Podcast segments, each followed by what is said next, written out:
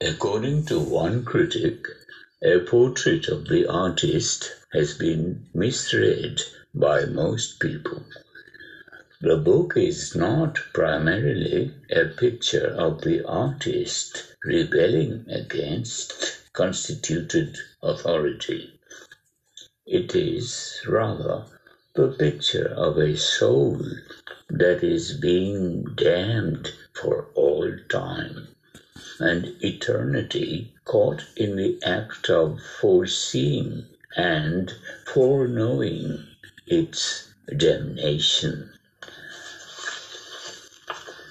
Saint Catherine tells us that it is impossible to love God directly.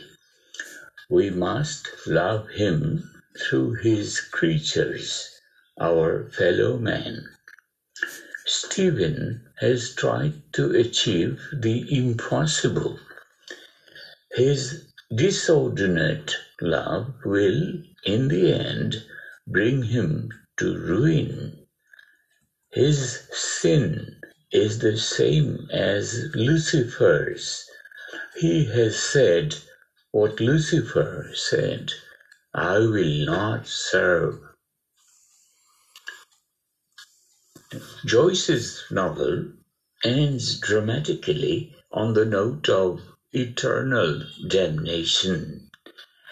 Joyce does not need to tell us the kind of life Stephen will lead.